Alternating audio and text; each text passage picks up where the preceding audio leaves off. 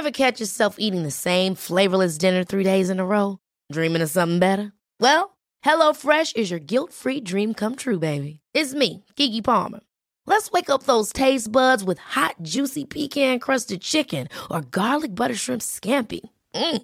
Hello Fresh.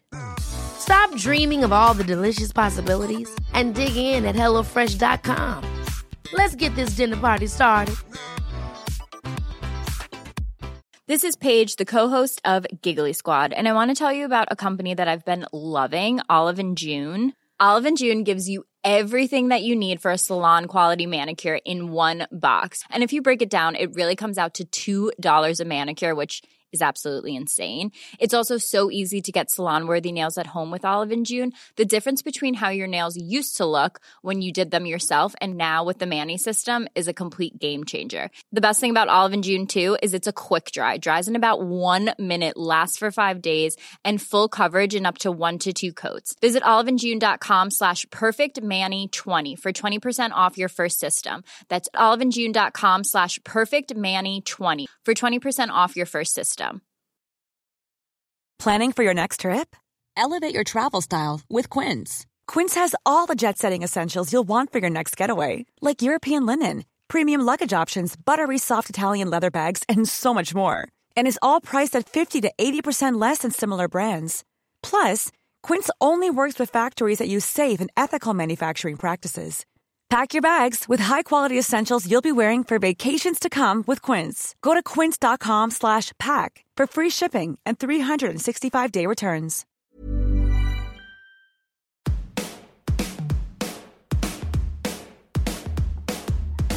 Hello and welcome to The Shift, the podcast that aims to tell the no-holds-barred truth about being a woman post-40. Created and hosted by me, journalist and author Sam Baker. Where to start with the last decade of Alexandra Heminsley's life? In her compassionate new memoir, Some Body to Love, Alex explores how it feels to be gaslit by your own body, how she finally found peace with hers, and what it means to be a mother. Women so often feel obliged to share their flaws instead of just being represented well generally in marketing and film and TV, they are represented in this sort of hyper real way, which then has sort of led to over the last few years, and especially when I was feeling at my worst, to sort of endless parade of people sort of forcing reality. But it maybe wasn't always reality, it was just people sort of competitively showing their absolute worst. If you're struggling to cope with your own body image, feel you've lost your sense of self, or are coping with radical or not radical change, you may find some solace here. Also, I should warn you this is quite a heavy one, but there's plenty of joy too. Alex, lovely to see you in your Nordic jumper. Um, one of the things I really like doing right at the very beginning is just give me a little bit of a sense of where you are. I'm at home and I live in a sort of 1960s poured concrete block that looks over the Sussex cricket ground. I've got a balcony, and half the building, the balconies are kind of double glazed in, and it's where my dining table, aka desk, is, where I've written most of my books staring at the cricket. So, yeah, that's my setup because it's like living in a commentary box. It's very bright and light. And now I've definitely posted pictures in the past on social media with me wearing a massive cricket hat just so I can see my screen. I bet they didn't put that in the estate agent's details. No ring light required. Yeah. so, Some Body to Love, your memoir, it documents probably the most dramatic midlife shift it is possible to imagine. So, um, maybe we should just start by talking through your story uh, to give the listeners some background. Yes. This is quite complex, isn't it? Yeah. I mean, it's so lovely to hear that acknowledged that it was a massive midlife shift because I do feel like, especially as the book's coming out, I'm like kind of pivoting now into the second half of my life. Like, I just absolutely feel it's been the biggest rethink of everything. What the book talks about is the three really intense experiences that I had in quite short succession, which made me question things that I hadn't really given that much consideration to at all, and things which I'd just blithely assumed I knew. I had a couple of rounds of IVF. It wasn't the easiest path to getting pregnant. And when I was newly pregnant, I was very anxious to know that the baby was okay, particularly because I had a new book coming out and I didn't want to be telling people that I was pregnant before I knew it was a viable pregnancy, but also needed to tell some people. So I paid and I had a Harmony test, which is a DNA test. And you were 40 at this point, weren't you? So I was over 40, yeah. So I thought,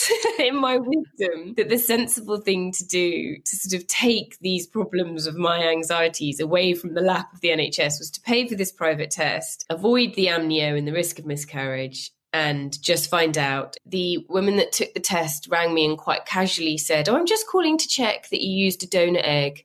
And I said, No, I definitely didn't, because as anybody who's had IVF would know, the egg collection is by a significant margin the most difficult and painful part of the procedure.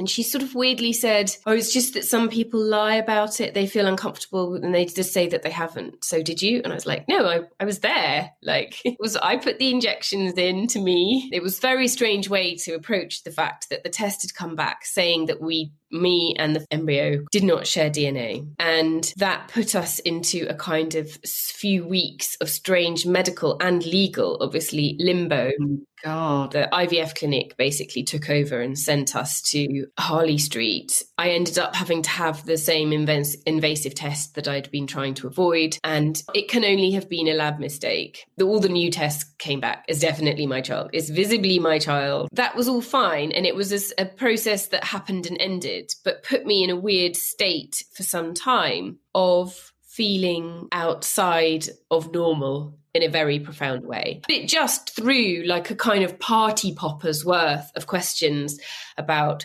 what is parenthood, what is motherhood, what, what is it about giving birth that makes you the mother? all of those sort of things just exploded in my mind. Just certainties I'd carried since childhood or adolescence suddenly seemed very wobbly at the edges. Then I was assaulted. I was sexually assaulted. Someone grabbed me on the train when I was nine months pregnant, which in itself, depressingly, was not especially uncommon. What I found very traumatic was the man's friends then kind of coming and trapping me in a carriage at the end of the mm. train and telling me it hadn't happened and everyone was talking about what a liar I was. Then it went to court and the guy who admitted in court to like a kind of laughable list of booze that he'd had that day. It was like crazy. It was like 10 pints, 10 gin and tonics, two bottles of wine, or then there was the wine on the train. But you were pregnant, so you were probably really emotional, and it would be really traumatic for him to be found guilty of sexual assault. So we're going to go with not guilty. A male magistrate, obviously. I never questioned from the moment it happened till the day I went to court that I wouldn't be seen as the reliable one. Every policeman, every person in the court, all my friends, my family, well, at least they know I was stone cold sober. But that wasn't enough. Pregnancy meant I could have been the mistake maker. Since the extract from my book ran in the papers, someone's emailed me and said that they saw it all happen. And she was like, I saw him touch you and I saw them then follow you and she'd tried to get in touch with the police because she'd seen them be arrested at Brighton station. But she didn't realise, I mean, why would you, that it was British Transport Police, not the police in Brighton. So they didn't have any record of it. Um, so yeah, that was nice. It wasn't even like, a, oh, it's not proven. It was like, oh, you're not reliable. Yeah. And also hands are hot, especially in the winter.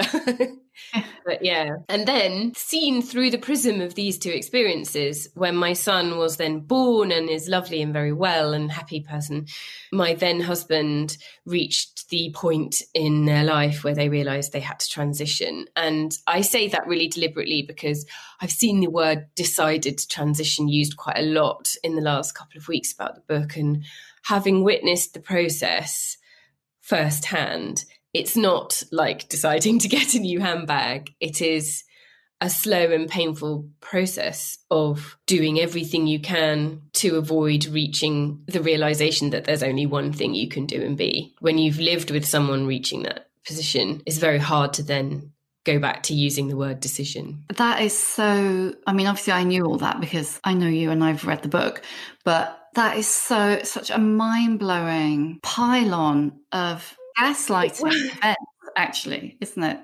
It was. And it did happen at a point where my body was massively changing itself. I was well into my 40s. I'd had a, quite a difficult birth. I had a C section. I had shingles. And I just felt like a complete stranger to everything I'd thought I'd become. I felt like it was, it was a knitting analogy. You may or may not know I'm obsessed by knitting. But I just felt like all the threads were so tangled and I couldn't get on with the knitting until I'd separated all the colours really clearly because I couldn't, in good conscience, be angry about things that were in the wrong direction. So there were points where I was just like, I can't even think about this court case right now. I'm just going to put all my anger over here. And then I'd realize, like, while I was waiting for the kettle to boil, that no, I absolutely deserved and was entitled to be livid about the court case and and so it was sort of like trying to sort of unpick each thing. And when i was a new mother was this the year when i think the instagram mum phenomenon was at its absolute peak when they all seemed to have books out and they were throwing around terms about like oh this that's perfectly normal. That's just what normal mums do. And i understand that the intention was largely good but I would look at these people and like try I was trying to look for ways to separate what was the normal kind of slight dissociation from yourself of being a new mother and the whole it's perfectly natural to feel like that type feelings. And what was grief at a life I thought I was going to have, and fury at an assault I'd suffered, and confusion at a medical situation I'd been in and it just was so it took so long and it was so hard to try and kind of get any traction on which was which. In a way it was like i just had to kind of live a bit longer. And i mm. remember someone said to me at the time this is going to really annoy you but actually the only thing here is you've just got to feel all your feelings.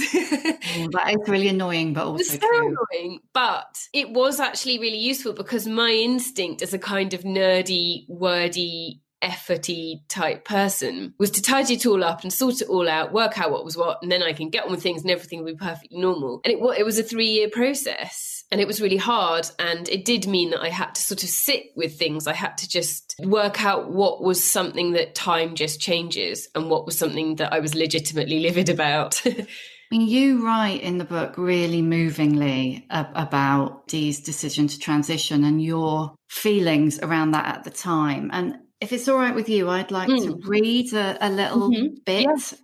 I rested my hand on the spongy flesh of my belly, pondering the sheer distaste I had felt for my body as it had let me down time and again.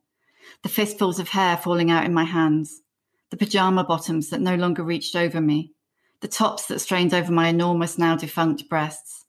This, I thought, you want to change yourself for access to this? How dare you assume this is better than how you live? The IVF with its endless needles and confidence crushing uncertainties, the doctors referring to my geriatric pregnancy, the hot, vengeful hands on my backside in the train carriage. You want to throw everything away for access to this? So yeah. powerful. Yeah, it's funny because I can see that situation differently now. That was obviously like my darkest moment of anger. Mm. And I thought so much about putting that bit in the book. And I'm really glad that I have now, not because I have some sort of vengeful agenda to my ex, but because I've heard quite a lot, even in the last couple of weeks, from families of trans people saying that it's been really good to hear somebody talk about the points of anger in that process because the instinct is so often to just splatter rainbows over everything and go, oh, this happened and it really was fine. Everything is absolutely fine. Everything is fine now because life has moved on and changed and shifted and we've all put a massive amount of effort into making a great family. But it was really, really hard what I now understand. And I'm sort of trying to be careful with my words because I can't speak for a community that I'm not in. But as I understand it now, what I was thinking was you're choosing to come into this. And why do you want to be in on this when it's treating me so badly? and now I can see Dee felt she'd always been in this and she'd never had the sort of access to any way of expressing that, either verbally, physically, with dress or presentation. There'd not been in any outlet because of fear of the response and the the price that you pay for coming out as a trans person. And so instead of it being why do you want in on this, it was more like I'm so desperate to now acknowledge that this is who I am. And I can even see the pain that you're in, that this is how desperate I am. This is how much of a point of breaking I'm at, that I can even see this and know that I have to tell the truth. Does that make sense? Yes and no, you know? Yeah. Um, I think from the outside, the timing, you've been through all this. Elle was six months old nearly, and you had started to go through a bit of a process, hadn't you, where there was a kind of a psychological competition over who was mother? That's what it felt like at the time, yeah. In those moments, of new motherhood when it's take it just obliterates everything else you know sort of what your friends are doing and what you might wear and where anything is in the house and stuff being a mum is like chemically what's going through your body, all you're supposed to be doing. I felt really territorial about it because I'd been kind of like indoctrinated for all this time. I was really vulnerable and I did want to be a really good mother and I did feel territorial over my position as the mother.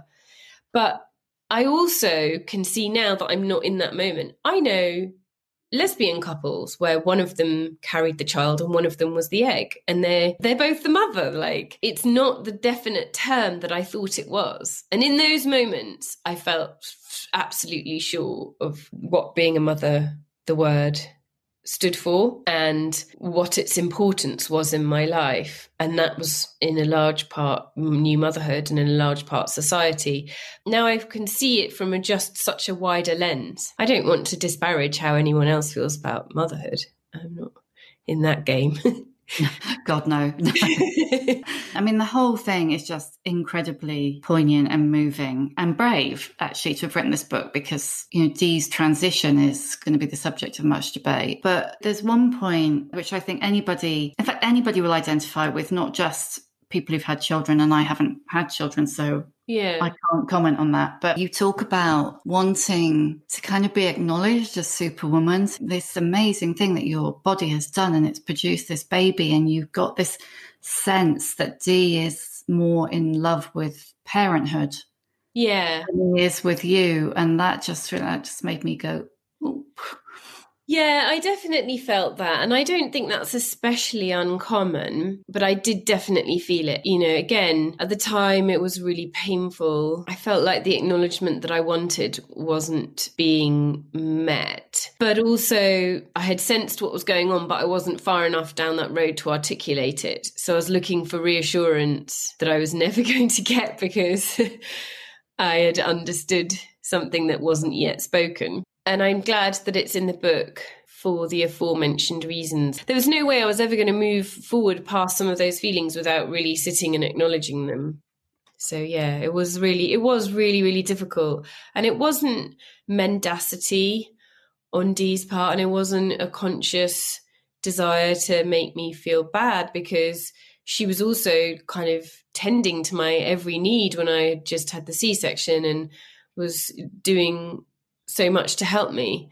I may have felt some of those feelings even if there'd never been a transition at the end of the road. The frustration of a bossy person being incapacitated. Yeah, that, there's a certain amount of that, isn't that? Like the control freak, unable to control everything. Yeah. Did you and Dee ever talk about the timing? The fact that, you know, Elle was six months and. Oh, yeah, I was livid. I was, uh, yeah, definitely. And I said all of the kind of cruel but heartfelt in that moment things about like oh now you've got your baby you can be free kind of stuff but I don't think it was that way round. It wasn't now I've got a baby, I can be free. It was, God, can I carry on lying another generation down, as it were, rather than, haha, off I go into the sunset? Yeah. I think it's easier to not be honest with your parents because you don't want to upset them or cause trouble or whatever. But it's harder to, I don't know, do it to the next generation as well. I mean, lots of people have focused on this idea of the child was so young, which is understandable. I mean, don't get me wrong, it was a really bad Christmas that year. um, but, but I did feel like really quickly, like within a couple of weeks, an almost delirious sense of freedom once I realized this was never to do with my crap breastfeeding. This was nothing to do with I should have read these baby books. It's absolutely not to do with anything I did in this marriage. It's nothing to do with me. And now I've got the whole of the rest of my life. The one thing I absolutely feel is that no time was wasted in my life by this. A lot of people seem very preoccupied on the sort of patriarchal ideal of me as this sort of sainted new mother. And I d- I don't feel that. I feel like my son had no language never experienced a parent moving out and the kind of grief that that can entail, was never witness to arguments or conversations that he didn't understand. And he has only ever known two parents with a really good relationship who are both very hands on and share a lot and has developed language that in many cases he has chosen for both of us. And those are just huge, huge, huge reliefs to me. And I get to step out and go into the world and find new partners with a child. And, and it, there's like a kind of dizzying sense of freedom to go into the second half of your life without all the things that used to be the markers you were meant to be looking for. You know, nearly 30 years worth of every boy, every take that poster, every cute tweet, all of it, no matter how many books and feminism you absorb, there was always part of you going, could I have a baby with this person? Could we be a family? And there's something like a sense of sort of delicious vertigo that all you have to do now is just be lovely. You don't have to make a family with me and you don't have to settle. Like, I have a really great grounding of my own now. And that sense that you, you kind of had to be the houses converging. you went on a date and got on, and it was like, oh, could, but could we ultimately end up here? I'm not bothered by that now. And maybe that's middle age as well. That may have come to me regardless. But yeah, just be a nice person to go for dinner with or sit on my sofa with or help me make some flat pack furniture with. All the other stuff that I was taught I was looking for in a relationship is no longer of consequence to me. Freedom beyond compare. it's really interesting. I mean, and you kind of said, oh, maybe it's middle age, but the number of women that I've spoken to who are postmenopausal, so depending on whatever age that happened to you, who describe that feeling in in very similar terms. Actually, mm. that that lifting, well, whether it's hormonal or whether it's societal or so it could be the hormones going away but it could also just be the societal pressures are lifted off me now yeah i can just do whatever the hell i want you know i still got to pay the rent and all of that but yeah you know beyond that, those kind of pressures to do the girl thing, whether or not you loved doing the girl thing, whether or not you still love doing the girl thing, yeah. it becomes your choice instead of an obligation.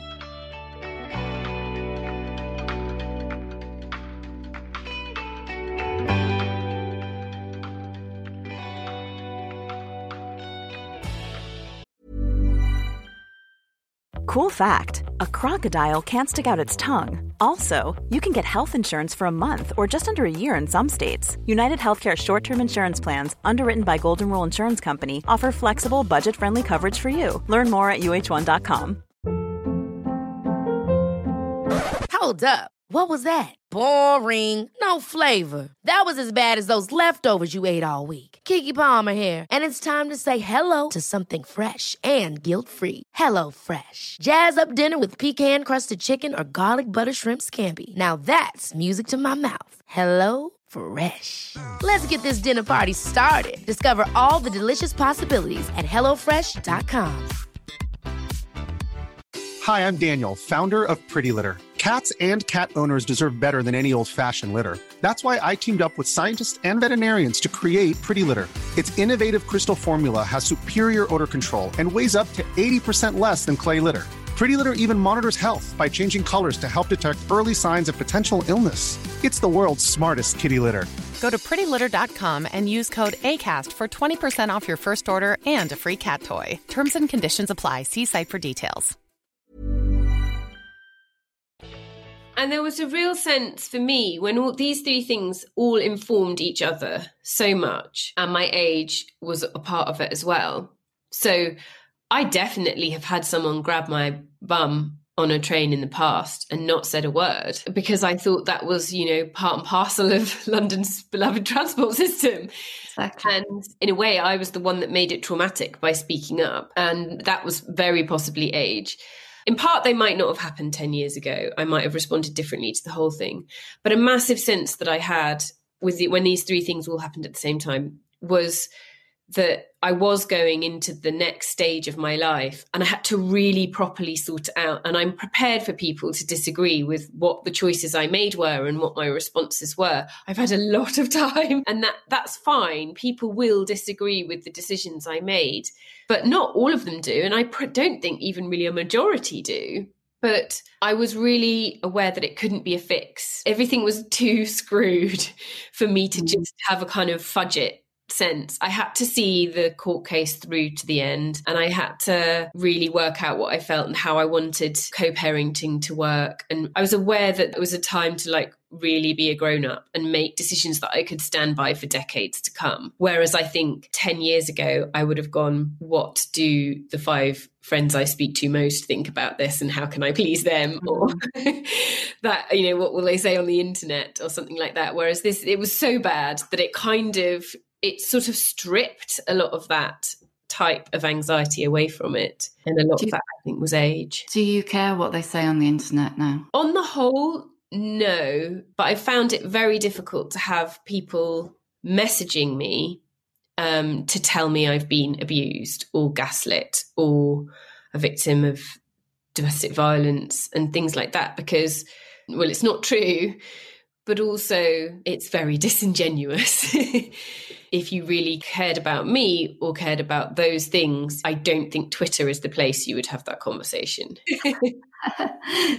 so really you've written like running like a girl, leap in and now somebody to love. And they're all really memoirs through the prism of your relationship with your body and fitness. But there's a, something that you talk about in Some Body to Love after you've had the baby and you've kind of you've lost the ability to swim, which was one of your kind of coping mechanisms and fitness mechanisms. And you've also lost the ability to run. in case anyone's listening and thinks I like literally forgot how to swim, it was because I didn't understand how much having a C section would cut through my core muscles. I couldn't navigate myself in the water without that core kind of. Yeah, your core strength was screwed. Yeah, and it really frightened me. It would have been fine if I'd been in a pool, but it really scared me when I got in the sea and I thought it was going to be this blissful rebirth moment and it was terrifying. Oh my God, you were just like washed out. Yeah. Yeah, it was like a sort of toy that someone had thrown in. but it's the way you describe um, carrying the weight of a self I didn't recognize at all. And you talk about a stranger's body. And I know this is post childbirth and post your particular experience of that. But when I was researching the shift, the number of women who described their bodies in really similar ways to that, about when going through the perimenopause body Mm-hmm. Just completely not recognizing it and with their mind as well. I think they'd be interested to know how did you get back from that? I know it was a long process, but yeah, it was awful at the time. I couldn't run because I have something called a bicornuate uterus, which means that my womb is sort of the shape of a heart. And so when I was pregnant, the baby was in only one cornet, I suppose. so I, ca- I had a very unstable pelvis because I was basically lopsided for the sort of heavier part of my pregnancy. Took a long time to straighten that out to get anything close to being able to run. And then there was the C section thing with the swimming. And they were my solaces by that point, and not just physically. It wasn't just that feeling of, oh, I've done five miles on the downs and my cheeks are flushed and the blood has pumped through my body. It was also a place where I went in my thoughts away from screens and where I reminded and retaught myself that I could reach goals and achieve things that seem impossible. Like the speed at which we can get fit is eternally startling and gratifying. And I really missed that. I really, really, really missed sort of having a goal and being able to go for it and goals which had just seemed like laughable only a few years ago were no more. And then I found it really hard when I did get more able to do those things to feel the loss of fitness and all of that. And it, it took me quite a long time to feel that sense, which was so hard won, of separating pride in my body from being pride in what my body looked like. That was like the absolute essence of running like a girl was learning to love my body for what it could do, not what it did for other people. And it took me a really long way to get back to that. And uh, weirdly, a lot of it was lifting. I think Poorna Bell's got a book coming up about women in strength. Yeah. And I really enjoyed doing weights. And I found it really satisfying that I began to be able to track the weights that I could lift in the gym. And I really enjoyed being able to track the weight of my son with the weight that I could lift. I started off kind of really lopsided from carrying that baby and then started to feel my kind of shoulders right themselves until the point at which the weight that I knew my son was was lighter than the weight that I was then lifting. So then he grew and the amount and, and things like that. It all kind of psychologically helped. That sort of being able to turn it into something practical rather than, hey, I'm going to the gym to lift some metal. It was like, yes, my own son no longer defeats me, even though he's two and a half. So yeah, it was some of that but I think the thing that was the most helpful was knowing and having recorded and gone through the process of talking about it so many times and discussing it with women in my inbox, in book events, in podcasts like this, that what seems absolutely insurmountable, whether it is a 5K, a marathon, five marathons, swimming the channel, whatever, is if you break it down often very doable. Yeah, sure, lots of it's privilege. And I think, especially outdoor swimming, the sort of, yo, you can just swim in a river anywhere. Who needs gym membership? I find that very wearying when it's like, well, yeah, you have to live in a nice house in the countryside, which backs onto a river and be able to afford a 100 pound dry robe and all of that stuff. But in essence, what our bodies are capable of when we set a goal is often way more than we dare to imagine. And I had tested that again and again in Running Like a Girl and written about it, and then had the absolute life enhancing bliss of seven years worth of an inbox of people then writing back to me and saying, Oh my God, thank you so much. My dad died. My sister had breast cancer. I had depression, whatever. And then I read your book and I thought maybe I should give a marathon a go. And I did it. Thank you so much. And those messages still kept coming at me when I was in my worst state. I felt like I'd created a virtuous circle. And these were readers who had no idea. I, my son was one before I even spoke, even slightly publicly about what was going on. And um, that was amazing. And I'm trying with this book to kind of rebeam it back out like a sort of lighthouse mm. that keeps turning because it genuinely really kept me going to know that things I had done five years ago were helping people when I was in a low ebb and that they were telling me just as I had told them. And that felt like not just an amazing testament to what all of our bodies are capable of, but also quite telling about what women believe they're capable of mm. and how the power of telling other women your story can embolden them and vice versa. Maybe vice versa isn't quite right. Re reversa. yeah. But also about writing. My writing isn't about writing as such. I found it very emboldening and confidence giving about the future things that I will write, that my past work served me well when I couldn't work. And now my mm. current work hopefully will go out and do things for people in the same way.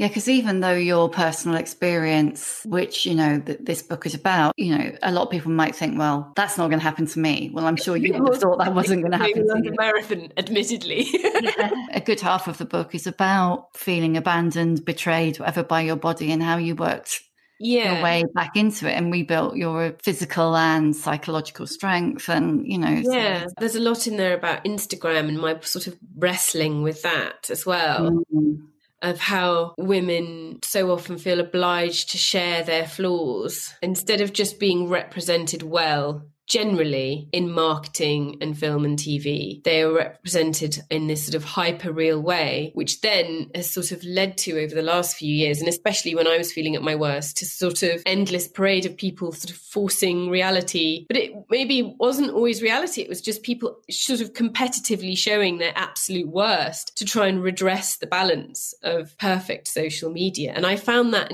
at times equally distressing. Like, you know, how come Mark Zuckerberg has still got us all wandering around in our pants for the internet. Like, can we yeah. wear cardigans? you know, you don't see very many men exposing their you know, their flaws, their mm. anxieties.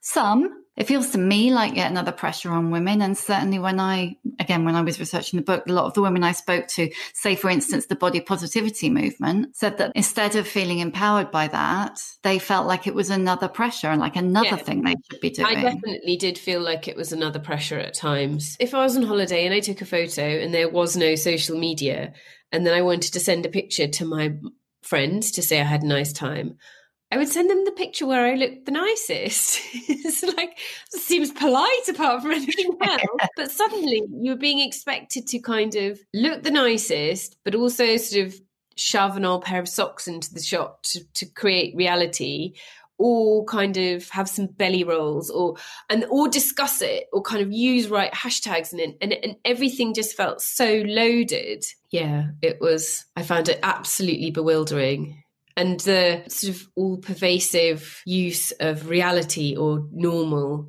which sort of just felt like these sort of dog-eared, tatty old words that had lost or sort of, you know, tried to put them on a page and they would just sort of slide away because they didn't mean anything anymore. It's like you say in the book that you'd always just wanted to be average. That's completely only a word that works in context. If you think what what am I average globally, average in the UK, average in my age group. And yeah, I used to go and do talks when I was publicizing my previous books. And it was coming from a place that was sincere and well meaning and a result of endless, exhausting marketing images for all swimwear companies. And you, even as recently as a year or two ago, you know, you'd see swimwear men were told this will help you smash your PB. And women would be told for the same brand, for something made of the same fabric, this will help you hide those problem areas. And it was just so bewildering and exhausting. So I talk about like just wanting to be the average sportswoman, the average woman. The just just for can't we just have a swimming costume for the normal woman? When I was saying normal, and I'm pretty confident most of the people who were listening to me saying it, I just meant not much bigger than maybe a size 14 or 16, able bodied, certainly middle class. Mm. And it just, that was what was normal in my life. At the time, I was trying to do a positive thing and I don't regret it. And I know that it was more useful than just photoshopping all my curves away and going, hey, just going for a swim. Yeah. But now I feel like I've really kind of held those words in my hand and turned them over like a pebble and thought about every little crack or crease in them and worked out where I want to spend my time and what is a thought that I think as a result of trauma that I've been through and what is something that I can't helpfully spend my life or my writing time on and yeah, it really made me think about how casual I had been with certain words. I think we probably all are, and probably all need to think about that a bit more. We didn't used to have everything we wrote or thought recorded by other devices in our homes. And, and it was accepted that you would think differently over time because there wasn't an ongoing record of your past flaws, you know. No, that's true. How has the last five years or so affected how you feel about your body now? It's made me really, really proud of what it's achieved and where it's taken me. I mean, lockdown aside, I'm really aware of some of the most beautiful things and times and experiences that I've had, both with my son and since, because I I did a fair amount of travel as part of this sort of rediscovery of the self, and they've always been very naturey, beautiful trips. I've been to Norway, and the Lake District and the Dartmoor and done like big trips and walks and swims. I, I couldn't get that 5K down to that time that I used to be able to do before I ever got pregnant or had IVF. I had to be a run for going outside and seeing something beautiful. I see and love my body as a tool for having got me to views that I saw that changed my life and were more beautiful for having been seen with the blood pounding through my body. You know, bits of Snowdonia and bits of the Lofoten Islands that I've swum or climbed or sat in really have stayed with me all the more. Yeah. Yeah, because you swam, didn't you? Before this, you swam from Kefalonia to Ithaca. I actually sat on Kefalonia looking at Ithaca and never even considered swimming it. And I really want to go back to Ithaca and like have an actual holiday there. When someone says Greece to me, I really think of the view of the sunlight bouncing up off the floor of the ocean, having gone down and back up again. And it just looks extraordinary. And I wouldn't know or have ever been able to imagine what that looked like if I hadn't really put in the work and the nourishment training to be able to do that swim, to have that view. If I ever had an accident or I'm not able to use my body the way that I am in years to come, those are things that will definitely be the memories that keep me going. For me, those sorts of experiences are the ones that I really am thankful to my body for. The thing I always come back to is it's what it's helped me see. It's not what it looks like to others. It would be extremely disingenuous to pretend that I didn't wish I left the house looking super hot every day. but also, I'm not prepared to invest the time in that in the same way that I am in getting fit to get to the top of a mountain. It's the whole kind of J Lo that looks unachievably amazing for a 50 year old. And you're like, yeah, but it's her job. And my job is to And write stuff. And I can't be bothered, you know? Exactly. It takes an army and it takes a fortune. Before I get to like the questions I always ask at the end, there's one thing I've just been thinking about. And I just wondered if you've thought about it, which is technically you and D are going to be menopausal at the same time. You are going to be obviously biologically menopausal and societally menopausal, but she will be societally menopausal Mm. at the same time. Have you given that any thought? I hadn't. I think that was because of I've come at it from the angle of IVF. So I was really aware that it felt perfectly natural and acceptable and reasonable for me to take estrogen, which is the main thing that you take when you're doing IVF. You pump your body full of estrogen. It's the same hormone that most, I, I don't know enough to say all trans women take in order to do the egg collection surgery. And when I was doing that, I just felt like a woman sitting on a sofa having a cup of tea,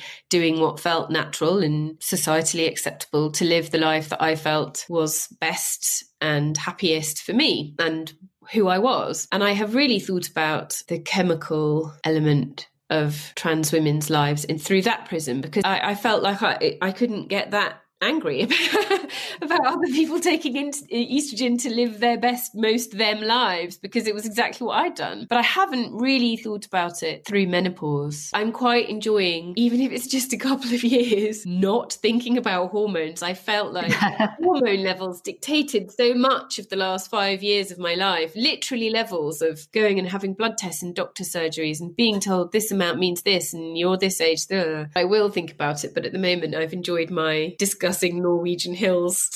Yeah. Maybe, you know, next book or in a few years' time, you can come back and we'll talk about that then. yeah. Okay, I'm going to ask you the questions I always ask. Firstly, what's your emotional age? I definitely, definitely was not in my 20s when I was in my 20s, if you see what I mean. Hmm. How old are you at 45? Yeah. What am I? 90? Yeah. I'm about to be 45. Yeah. Yeah. I feel at it or approaching it. Yeah. Cool. What book would you push on a friend? What's a book that you often recommend? I really pushed on a lot of people last year, Such a Fun Age, because it, it covered that. so much, so nimbly. Stuff about race, social media, class, and also some of it is so funny. That's probably something I pushed more than anything else in the last year. But also the the writer that I always push on people when they have that kind of I just want to shut my brain off and enjoy, and I call it a narrative intervention, is Ruth Ware. I really love her thrillers for that kind of I don't want to have to think about my life for a while sense. I really love them. Um, what advice would you give younger women? I would say to remind them that they probably know their own minds. I think it's too easy to believe that because you're young, you don't know what you think. Cool. Um, who's your old bird role model? I think I interviewed her for you, Billie Jean King. I interviewed her about 48 hours after everything had gone awful in my life in the autumn of 2017. And I can say without doubt that it was one of the happiest hours of my life. She was intoxicating in her positivity, her inclusivity, her charm, her ambition. She really changed things for like a generation of sportswomen, a generation of LGBT plus people. And she's she was best friends with Charles Schulz and had incredible anecdotes. It was one of the happiest experiences of my life. She was exactly who I hoped she would be, just entirely herself and fearless and joyful. What's your superpower? I think it might be my sister. She's so different from me that it's like having a mirror. You can, you know, that bit in Mary Poppins when she looks in the mirror and the mirror answers back and goes, That's quite enough from you, thank you.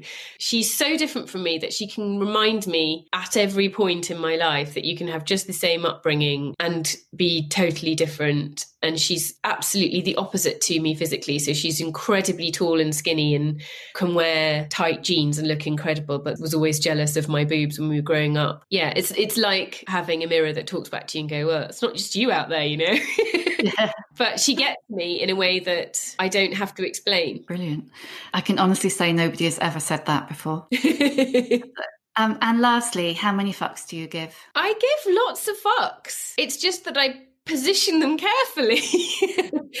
it's not for me to say I give zero fucks because there are loads of things that I really and sincerely care about. I just have gone through a very intense process of deciding where I can and have the time and have the instinct and the desire to dole out my fucks. Thank you, Alex. That's brilliant. Thank you so much for having me. Thank you for listening. I'd love to hear your feedback. You can reach me on Twitter at Sam Baker and Instagram at the other Sam Baker using the hashtag The Shift. You can hear a new episode of The Shift each Tuesday on Acast, Apple Podcasts, Spotify, or wherever you get your podcasts. If you like what you hear, please do rate and subscribe because it really does help other people find us.